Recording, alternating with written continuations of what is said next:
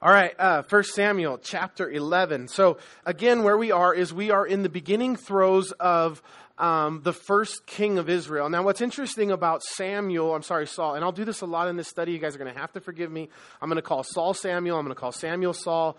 I'm going to call Noah Moses, and I'm going to call Moses Abraham.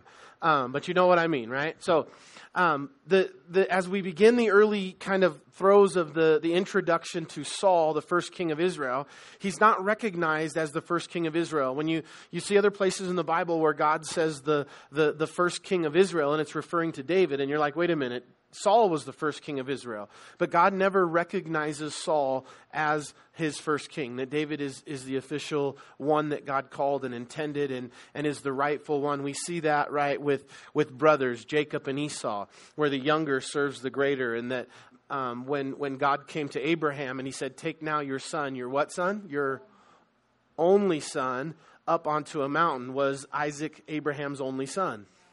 No, he was not Abraham's only son. He had another son with, with Hagar, and um, his name was Ishmael, but God did not recognize Ishmael, and so God said, Take now your son, your only son. And you read that and you say, Oh, hold on, God. Did you forget about the other one? No, I didn't forget. I don't recognize the other one. Same, same case with Saul and David. Saul's not recognized. Now, we talked about last week that Saul becomes biblically in typology and some of the, the, the pictures, word pictures, life pictures that God paints in the Old Testament. Saul is a type of the Antichrist in the Bible. Now, um, I'm not maligning him to be an evil devil, you know, although he is, but um, I'm kidding. But he. Um, He's not a good character in the Bible. Saul's definitely not someone we want to emulate. emulate. He's somebody that we learn what not to do, and he has a good beginning. And, and it seems like he's doing well, and he's going to be a good king, and he's very humble in the beginning. And, um, and, and by the time he's done, you, you really don't like Saul in the narrative story. And to the point where he goes into the, the house of God and he murders all of the pastors well, they're not pastors, they're priests, but it's the same concept. And so I really don't like him. And, and then he consults mediums and he gets uh, advice from the devil, and he just turns out to be a really shady, really bad guy in the Bible. Um, someone asked me, did, did Saul go to heaven? And you know that that's a that's a question I can't answer. It's a question I don't think that I'd try to answer. I think you know the Bible is clear in the New Testament that when Jesus said that we're we're not to judge unrighteously, one of the things that we're forbidden from scripturally is to judge whether someone goes to heaven or hell. We don't know. We're not the judge of that. Um, scripturally, it's it's not our place. There there are a couple cases where we we know, like the one I use often is Judas Iscariot. And Judas Iscariot, who betrayed Jesus, there's the Bible tells us he didn't make it. Okay? Saul, you would get the impression that Saul didn't make it. But again, I don't know, and I can't say dogmatically or for sure um, whether Saul's gonna. We're gonna meet Saul in heaven. If if you do see him, just go up to him, and you'll be one of a trillion people that'll go up to him and say, "Man, I didn't know you were gonna be here." but don't worry, he's gonna say, "I didn't know you'd be here either." So we're even. But um, but but I don't know. I, I don't really don't know. I, I, I my, my gut tells me no, but again, that's not my place to judge whether Saul went to heaven or hell. But his his uh, his lifestyle and his um, choices that he made would seem that, that he did not have a relationship with God. So um, let's pick it up in chapter 11. And in chapter 11, it says, Then Nahash, the Ammonite, um, came up and encamped against Jabesh Gilead, and all the men of Jabesh said to Nahash, Make a covenant with us, and we will serve you. And Nahash the Ammonite answered them, On this condition I will make a covenant with you. So in our story here, Nahash the Ammonite is the Gentile. He's the Canaanite king, Canaanite ruler. And the men of Jabesh Gilead are the Jews, and they come to him and, and they ask for a, basically a peace treaty during this time. And so he said, Okay, I'll give you a peace treaty on these conditions. On this condition, I will make a covenant with you that I will put out all your right eyes and bring reproach on all of Israel. What a sweet guy. What a sweetie. So, this seems very strange to us, but maybe a common, I don't know how common, but definitely a practice. And the guy was serious. He was literally going to spoon out one of the eyeballs of their eyes, and he was going to take out the right eye. And, um, you know, it was strategic on the right eye. And the reason they take the right eye out is because a soldier would hold his shield in his left hand, his sword in his right hand. Most of Israel were um, right handed, and we have that story in Judges where the, where the whole tribe learns to become left handed, which was a, an anomaly being left handed. So you're right handed, you have your shield in your left hand, your shield covers part of your left eye, you have your sword in your right hand, and with it out a right eye, you're not a very good fighter. Your shield comes down, you can't defend as well, you lose your peripherals. And so it was strategic to remove their right eye. They wouldn't be able to fight back after that point. And so this, this sweet king says, If I can take out your right eye, then I'll make peace with you. And the elders of Jabesh said to him, uh, Let me think about that for a little bit. Can you give me a minute? They said, Hold off for seven days, that we may send messengers to all the territory of Israel, and then if there is no one to save us, we will come out to you. So the messengers came to Gibeah and Saul and told the news in the hearing of all the people, and all the people lifted up their voice and wept. So basically, the the uh, Nahash agrees Nahash is arrogant. He doesn't believe that anybody will come to their aid or rescue them. He's got good reason to believe that based on some past history and, and, some things that have happened that we studied in the book of Judges. And he says, Yeah, yeah, go for it. Nobody's going to come to your aid. And they said, Seven days. And if we can't find help, then we'll come back and, and we'll agree to your terms.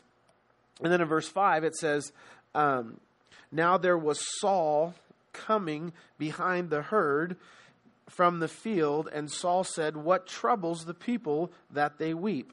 Now, what do we see Saul doing in verse 5? He's coming behind the what? The herd. What happened to Saul in chapter 10? He got anointed the king of Israel. He got crowned. He got ordained, or, or ordained, not ordained. Uh, ordination? No. What's that ceremony when the king, when the president became? Coronation. He had his coronation already, and he was the king of he was the king of Israel.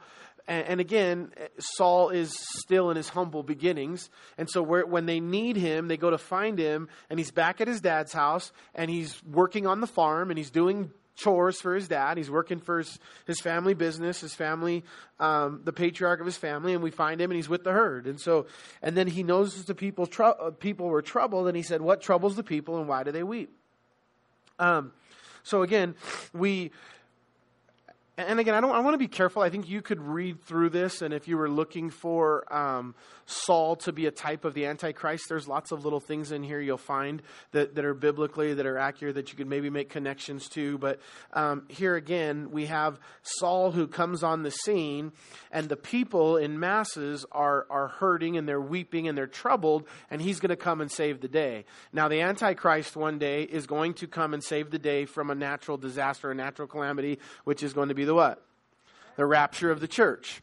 The church is going to rapture, be raptured. The bunch of people are going to disappear, and the Antichrist at that time he will come on the scene and he will fix things. He will be a savior. He will come on and say, you know, he'll he'll first of all come up with an explanation of of what happened to the people. Um, lots of different ideas of what he'll say, and I'm sure I won't even be close, but um, it's called the lie. But um, maybe alien abduction, a mass alien abduction. And one of the reasons I think why the world and why, you know, Satan and I think, you know, wants you to believe in aliens. There's, there's a push. There's a Hollywood push. There's a worldly push. There's a, you know, Science Channel, Discovery Channel, and everything wants you to believe in aliens. They, they, everything is twisted in such a way that, that, that they want you to believe in aliens. Maybe the Satan is going to use that so that one day he'll explain the rapture with alien abductions, mass alien abductions. Could be way off. Maybe it's something much deeper that, that I can't see yet, but that's a possibility. And um, so then in verse 6 it says, Then the Spirit of God came upon Saul when he heard this news. And his anger was greatly aroused. And he took a yoke of oxen and he cut them in pieces and sent them throughout all the territories of Israel by the hands of the messenger, saying, Whoever does not go out with Saul and Samuel to battle, so it shall be done to his oxen. And and the fear of the Lord fell upon the people, and they came out with consent. I, I think it's kind of funny. First of all, it's like It's like today, what was an auction? It'd be like your, your, your Ford F 150. And so he goes out his front yard and cuts his F 150 up and sends it around the neighborhood and says, you know, this will happen to your truck if you don't show up to fight. And, and then, um, um, one, one quick highlight in, in verse 6 it says that Saul got angry. Now, angry and biblical is, um, you, know, you know, there's a commandment in the Bible that I, you may not be aware of, and it says, be angry. That's a biblical commandment for you to be angry. If you're like me, you're like, I like that one. okay, I can do that. The Bible says, be angry and sin not. And, and, and, the Bible talks about a righteous indignation, a righteous anger. The Bible talks about hating the things that God hates. It talks about, you know, and obviously hating sin that, that Jesus um, displayed and gave us an example of what that verse means um, of be angry and sin not when he turned the tables over in the temple and he got angry with the people that were keeping other people from Jesus. And one of the things that, you know, I've shared so many times is that you, you see pretty much every time, as far as I can tell, when you see Jesus get angry, or in the, even in the Old Testament, when the Lord gets angry, um, it almost invariably is because people are keeping other people from coming to God. People are keeping other people from coming to Jesus. That's why Jesus was angry, recorded twice in the New Testament. We see that all the way through the Old Testament. Jesus said it would be better if a millstone were hung around your neck and you were thrown into the deepest ocean than to um, cause one of these little ones to sin. And so, you know, biblically, Saul's angry, and I, I think righteously so. And there is a place and a time. But, you know, the hard part is the be angry and sin not part you know, that's the hard part. So he took, uh, or verse number eight, it says, and when he numbered them, I'm sorry, did I miss something? I cut, I cut out in the middle. Battle, so it shall be done to his oxen. And then, and the fear of the Lord fell upon the people, and they came out with one consent.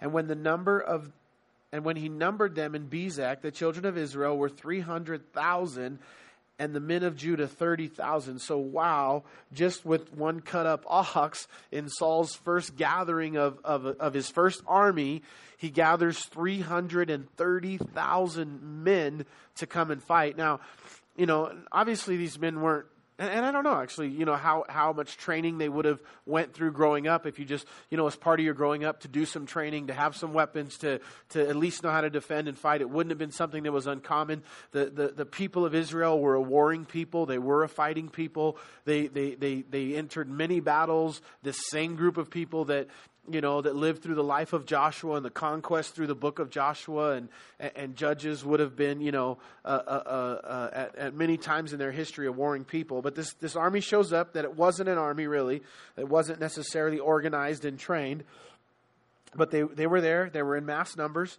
And they said to the messengers who came, Thus you shall say to the men of Jabesh Gilead, Tomorrow by the time the sun is hot, you shall have help.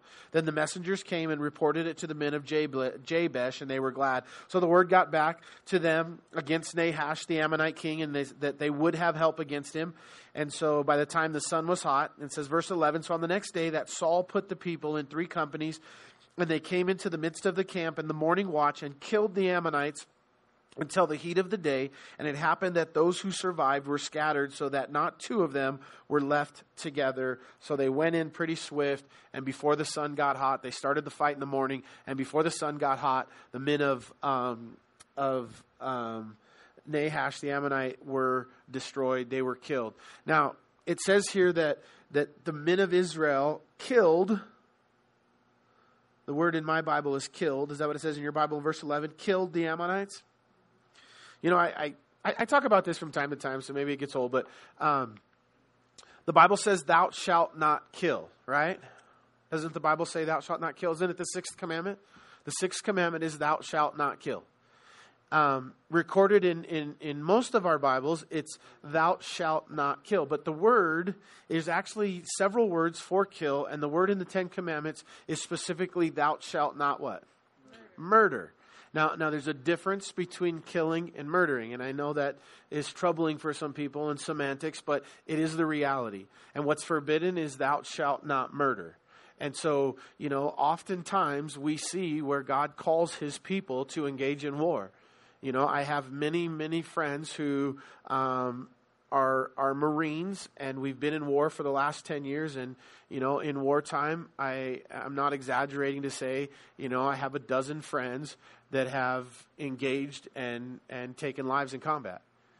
And and so for every one of them, you know, the I wouldn't say the struggle, you know, because actually, to be honest, a lot of my Marine friends don't struggle with, with what they, they had to do. They, I mean, you want to they want to cross that T and dot that I of morality and just that, but you know they signed up and they knew what they signed up for and and that you know it's not it's they're, they're Christians they love Jesus and and that they're they're not guilty of murder that they're they're soldiers. And and so I, I think that's biblical. I think that's that's God's command. And and again you know you you see it so many times through the Bible where God commands to fight, to defend. You know, and I, and I also don't think that you, you could argue very well that, that Jesus was, was a was some kind of passive and that Jesus was, you know, was was feminine and, and didn't wouldn't defend himself or wouldn't fight or that he wasn't. You know, the thing I point out is that um, in the Garden of Gethsemane, what did what did Peter have on his on his hip? It was probably a pretty sharpened sword too, right? Like, you know, when when when when when Peter was was in the garden sleeping, you know, and Jesus said you should have been praying, you know, instead of sharpening your sword. But but the the point is that in today's by today's economy, maybe that's a you know a firearm on his hip. It's a sword. It's a weapon that he carried on his hip.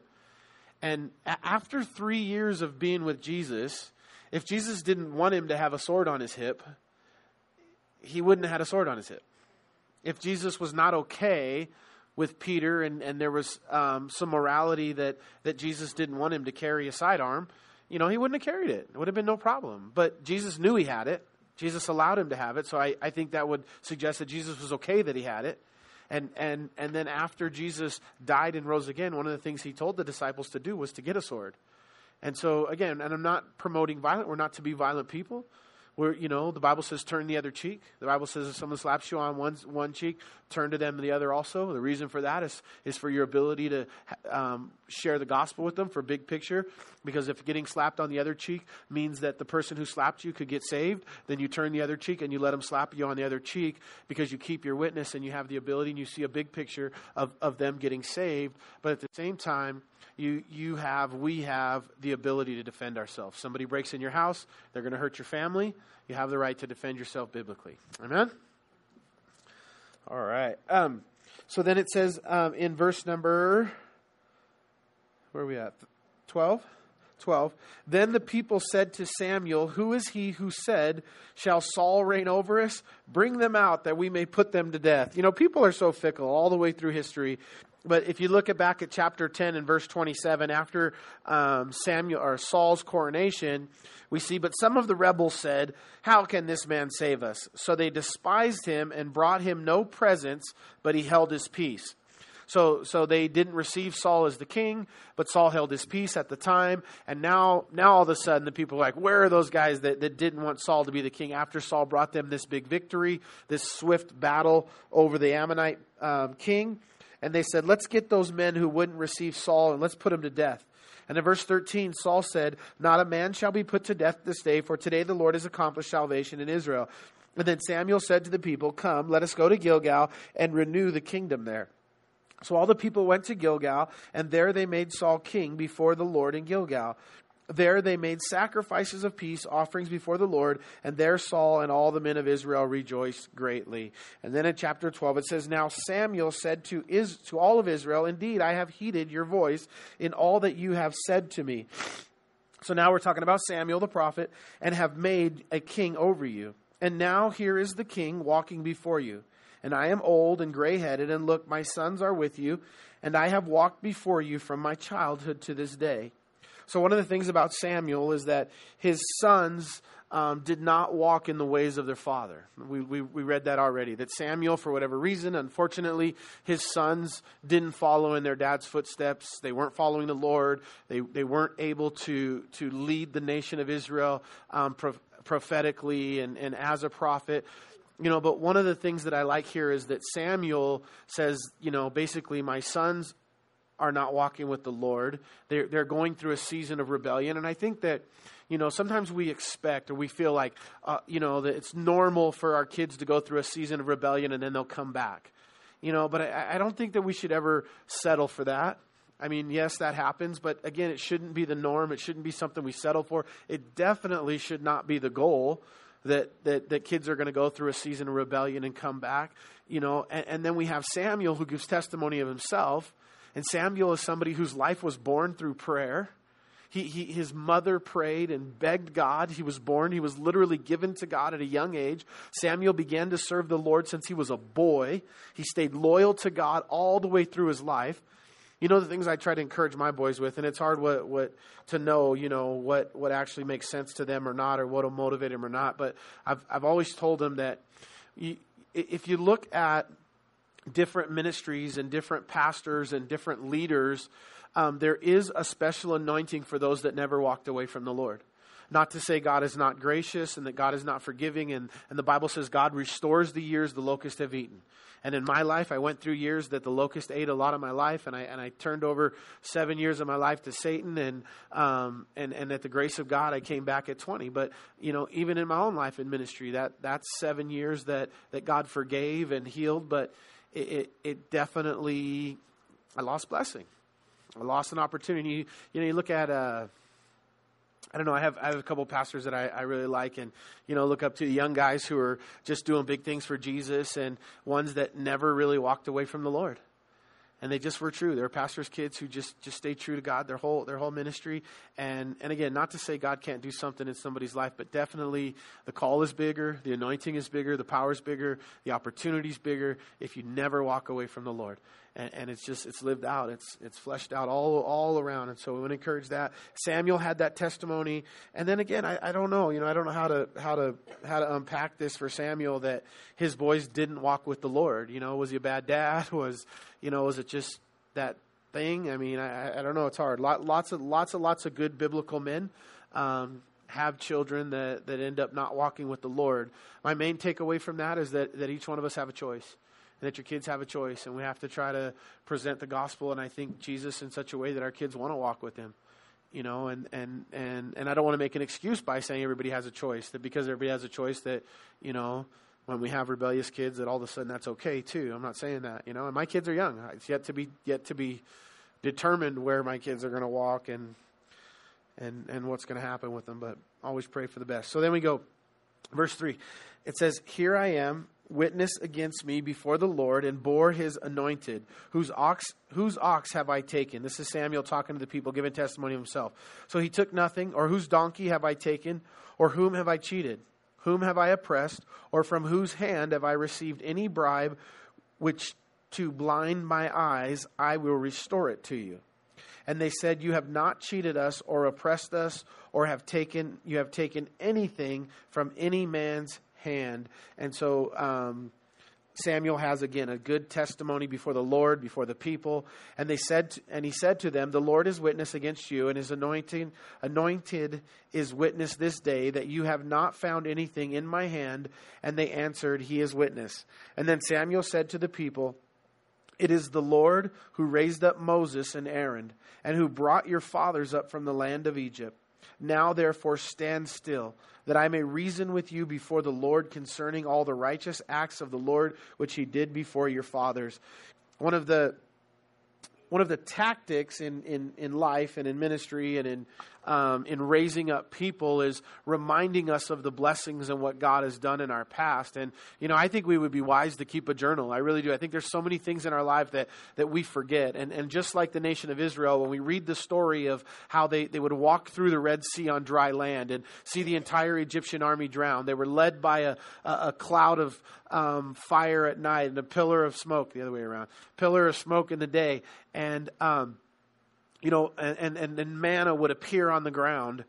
The, the rock would open up and water would come out. And they lived this life of seeing this miracles, and five minutes later, didn't trust God over some little thing in their life. And you're so frustrated reading it. Like, don't you remember all these amazing things that God did in your life? And and that's, that's a value for each one of us to remember those things.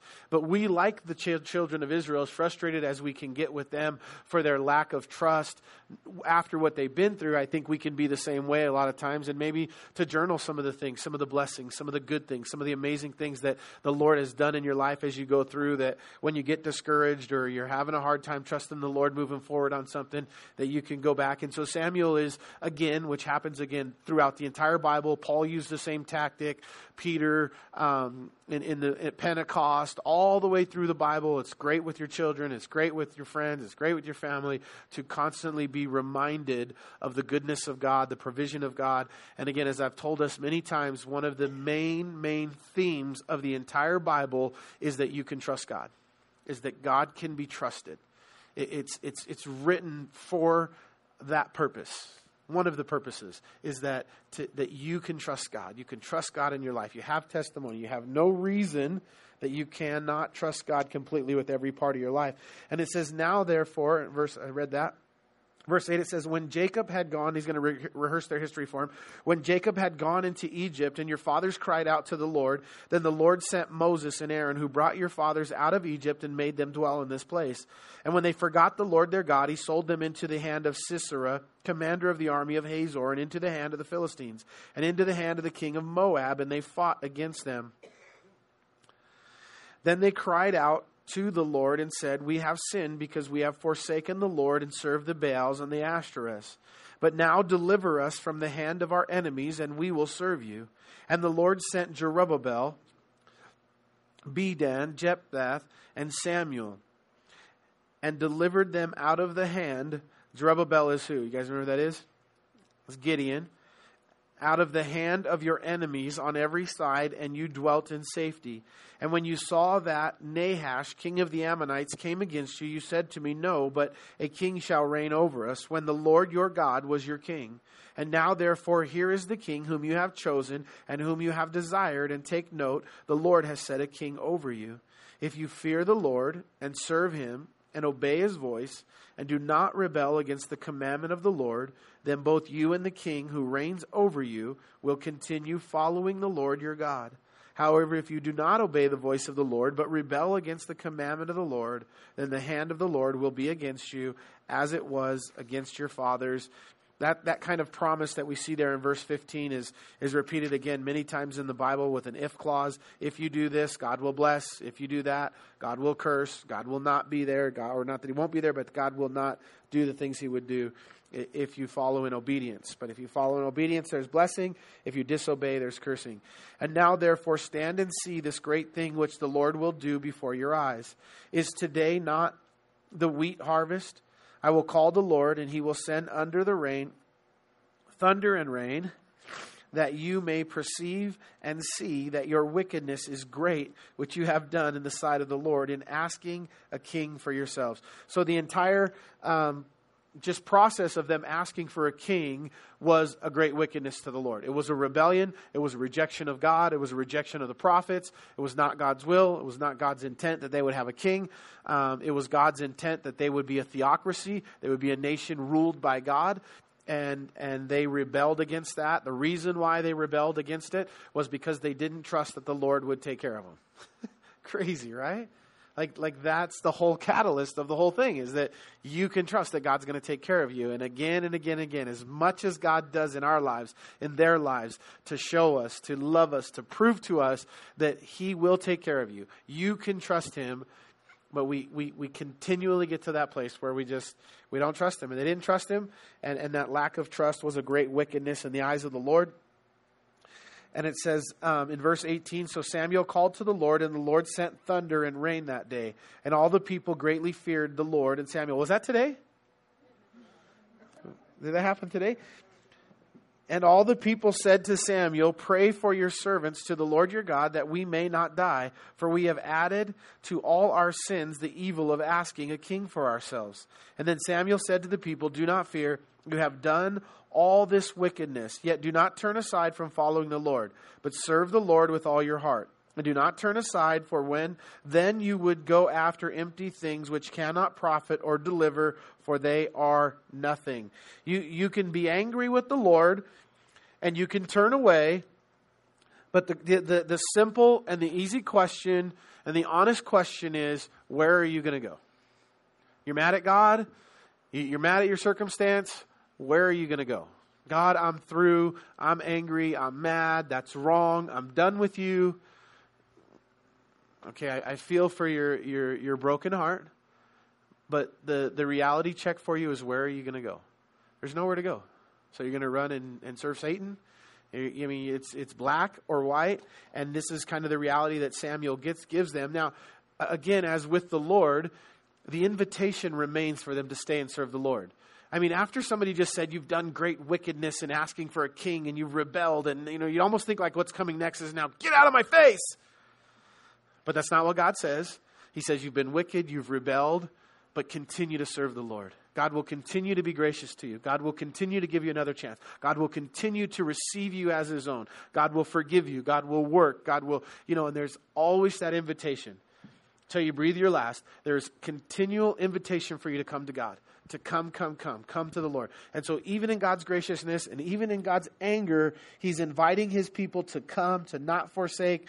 Samuel gives them the reality check in 21 that, you know, if you do go aside, you're going to chase empty things. They, they can't profit you, they can't deliver, they're nothing.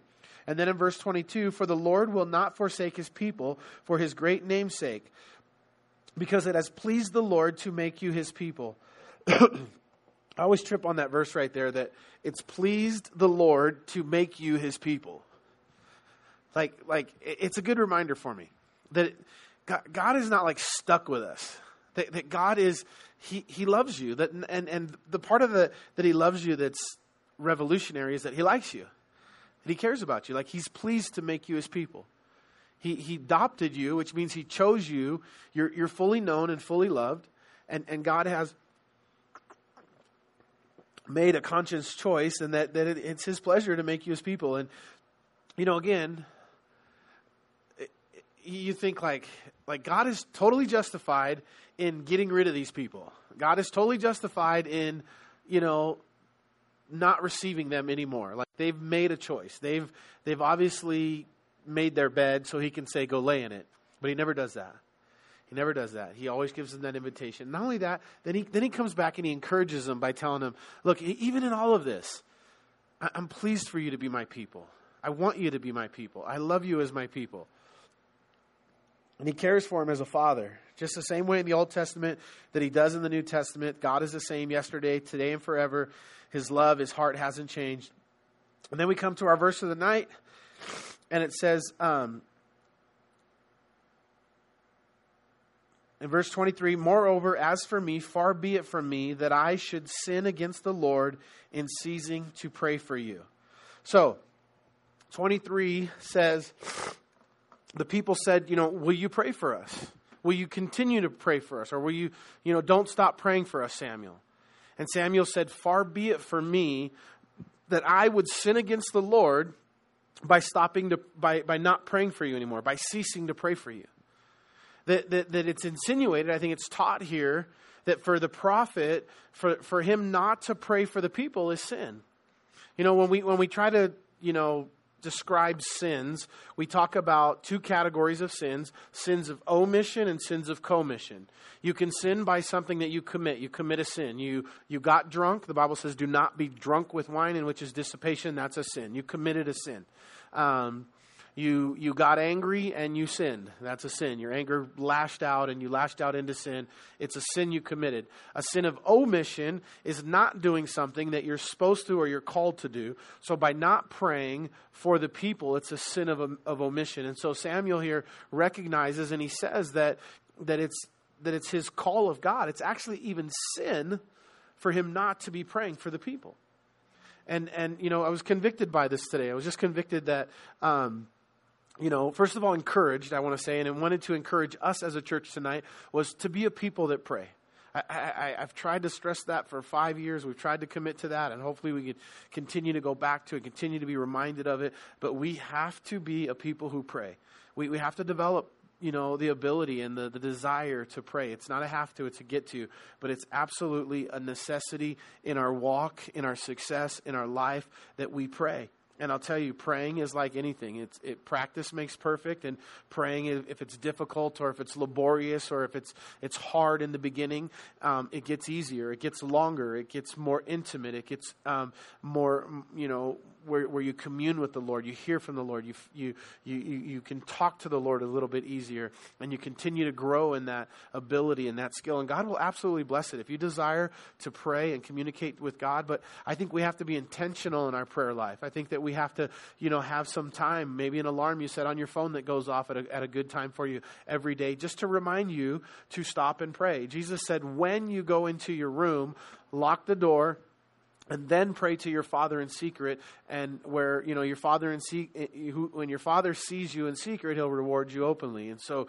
that that it was expected that we pray. And so you know every great um, move of god every great person if you go through all of history and you look at the amazing people that god used um, every one of them to the man was a person of prayer it, it's, it's, a, it's a characteristic that, that not one of them lack because it's something that, that's necessary in those that God used, that we be a people who pray. And Samuel was a people who pray, um, you know, even more than teaching the Word of God. I think people think that's crazy, you know, that, that, that the time to pray. And I think it's one of the things probably in America that, um, I don't know why I say in America, but in the church, that that we don't do so well, myself included. You know, I th- I could spend three four hours preparing a sermon, um, studying, and half an hour praying. That should be the other way around. You know, it, it, it, I mean, prayer really is more important than the. And not to say the Bible says, "Study to show thyself approved, a workman who need not not be ashamed," but but not without prayer. Nothing's going to happen without prayer. Prayer is not for me. It's, it, I mean, it's not for God. It's for me. It, it doesn't change God. It changes me. It, it connects me to God. It helps me hear the voice of God. It's so that God's will is done on earth. God's will is done in my life. But again, praying for each other, praying for for um, people in your circle, praying for your kids, praying for your family, praying for your enemies, as Jesus said, praying for the people in your church, praying for the people you work with, praying for the the people you know just who that God puts on your heart. Speaking of that, Lydia asked me to pray for Greg, so don't let me forget. We'll pray for Greg.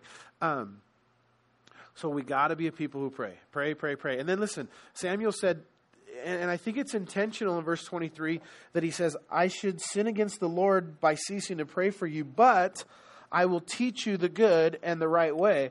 So there's a place for teaching as the prophet to, to teach the good and the right way.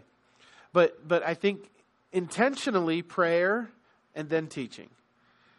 And again, you know, we we we spend 45 minutes a, a, a week teaching and 5 minutes praying. And I guarantee you if I spent 30 minutes praying and 20 minutes teaching, half of you wouldn't come back next week. And that's just the way it goes. It's just how we are culturally. And it's not a dig on anybody, but, you know, the least attended meeting nationally in the church is the church prayer meeting. And I, I forget what the numbers are. I could just make some up because all stats are made up anyways, and I just made that up. So, um, but it really is the least attended meeting in the church, you know, and, and I can testify here. We, we don't have now, currently, and we do in different seasons, a, a, a meeting that's specifically for people to come and pray. But when we did, it's the least attended meeting.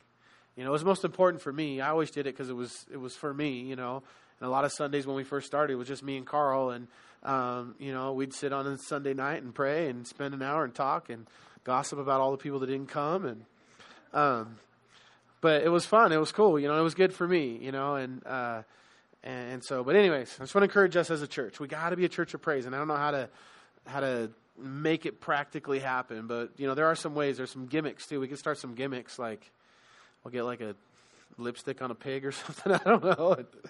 All right, never mind. Just pray. Samuel said, Pray. He said, It's a sin not to pray. I believe that it's a sin not to pray. I believe that, you know, the Bible says, this is what the Bible says about prayer in the New Testament. It says, Pray without, anybody know? Pray without ceasing. Any of you guys got that one down?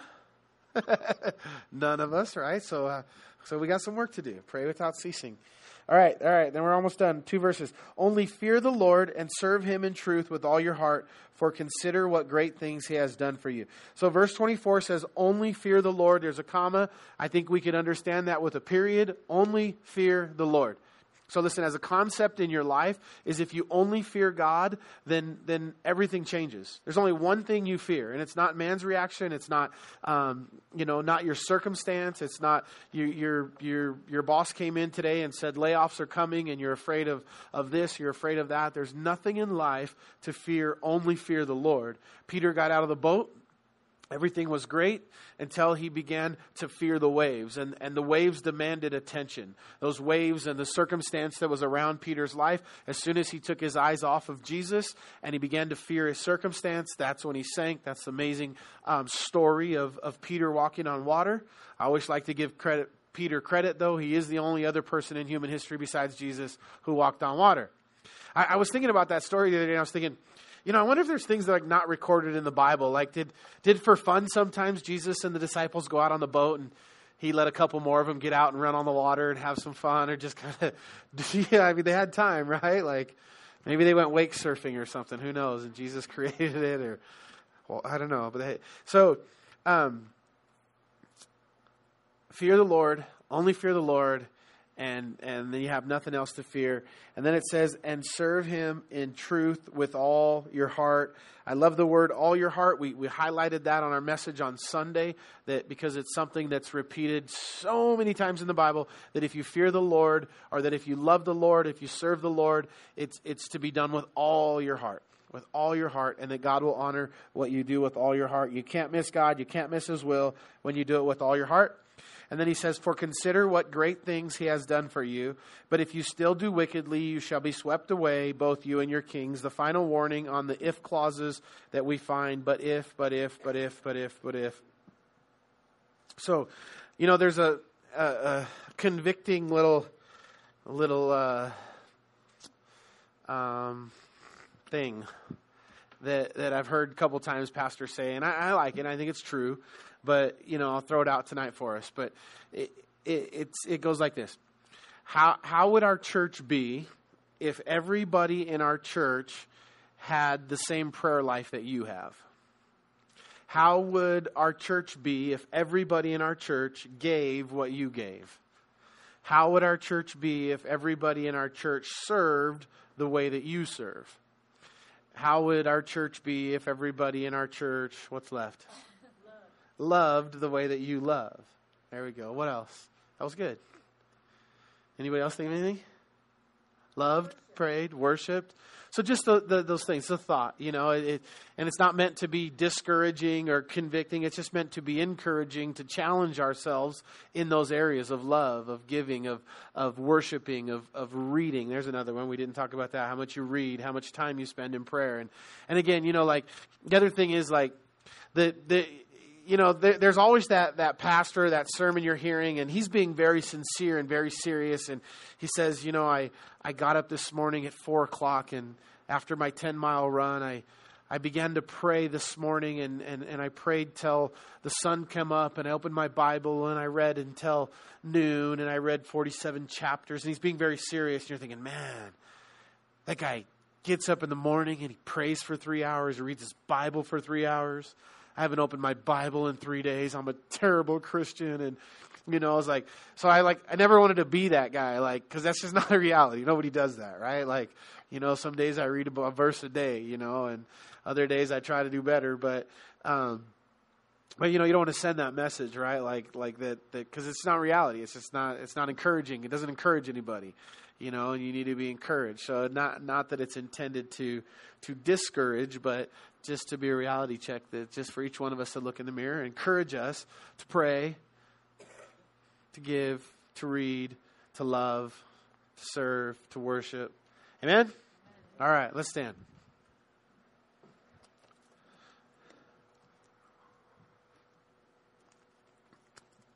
Father God, I come before you and I thank you, Lord Jesus, so much for this day. And Father, I, I pray, Lord, for your blessing upon each one of us in here tonight, God. Lord, I love you, and, and Lord, we, we want to serve you. God, help us to pray. Lord, help us not help it not to be a, a thing that we have to do and a hard thing and something that we're, we're, we're guilted by, Lord, but just a real life experience, a real life treasure that, that we are a people that spend time praying each day. Lord, it's a call, it's a gift. It's something that will bless us. It's something that's for us. It's not against us. It's not a have to. It's a it's a life changer. It's a it's it's a power builder. Lord, it's an equiper. And so, Lord, help us to pray. Lord, help us to, to, to spend some time. And whether that just be a few minutes every day, and, and, and whether that be an hour every day, and it turns into two every once in a while, or whatever it be. And again, Lord, even if it's just a moment, help us to, to be intentional about our prayer lives. God, help us to be intentional about, about devotions, but not to be not to live in a way that we're, we're under it all the time, or we feel like we're, we're not as good of a Christian because we don't read as much or we don't pray as much. But that every day we would just look to you and, and be encouraged to, to seek your face each day through prayer, through reading the word, through loving people, through serving, through worshiping, through giving. And God, that you would bless in Jesus' name. And everyone said, Amen. Amen. God bless you guys.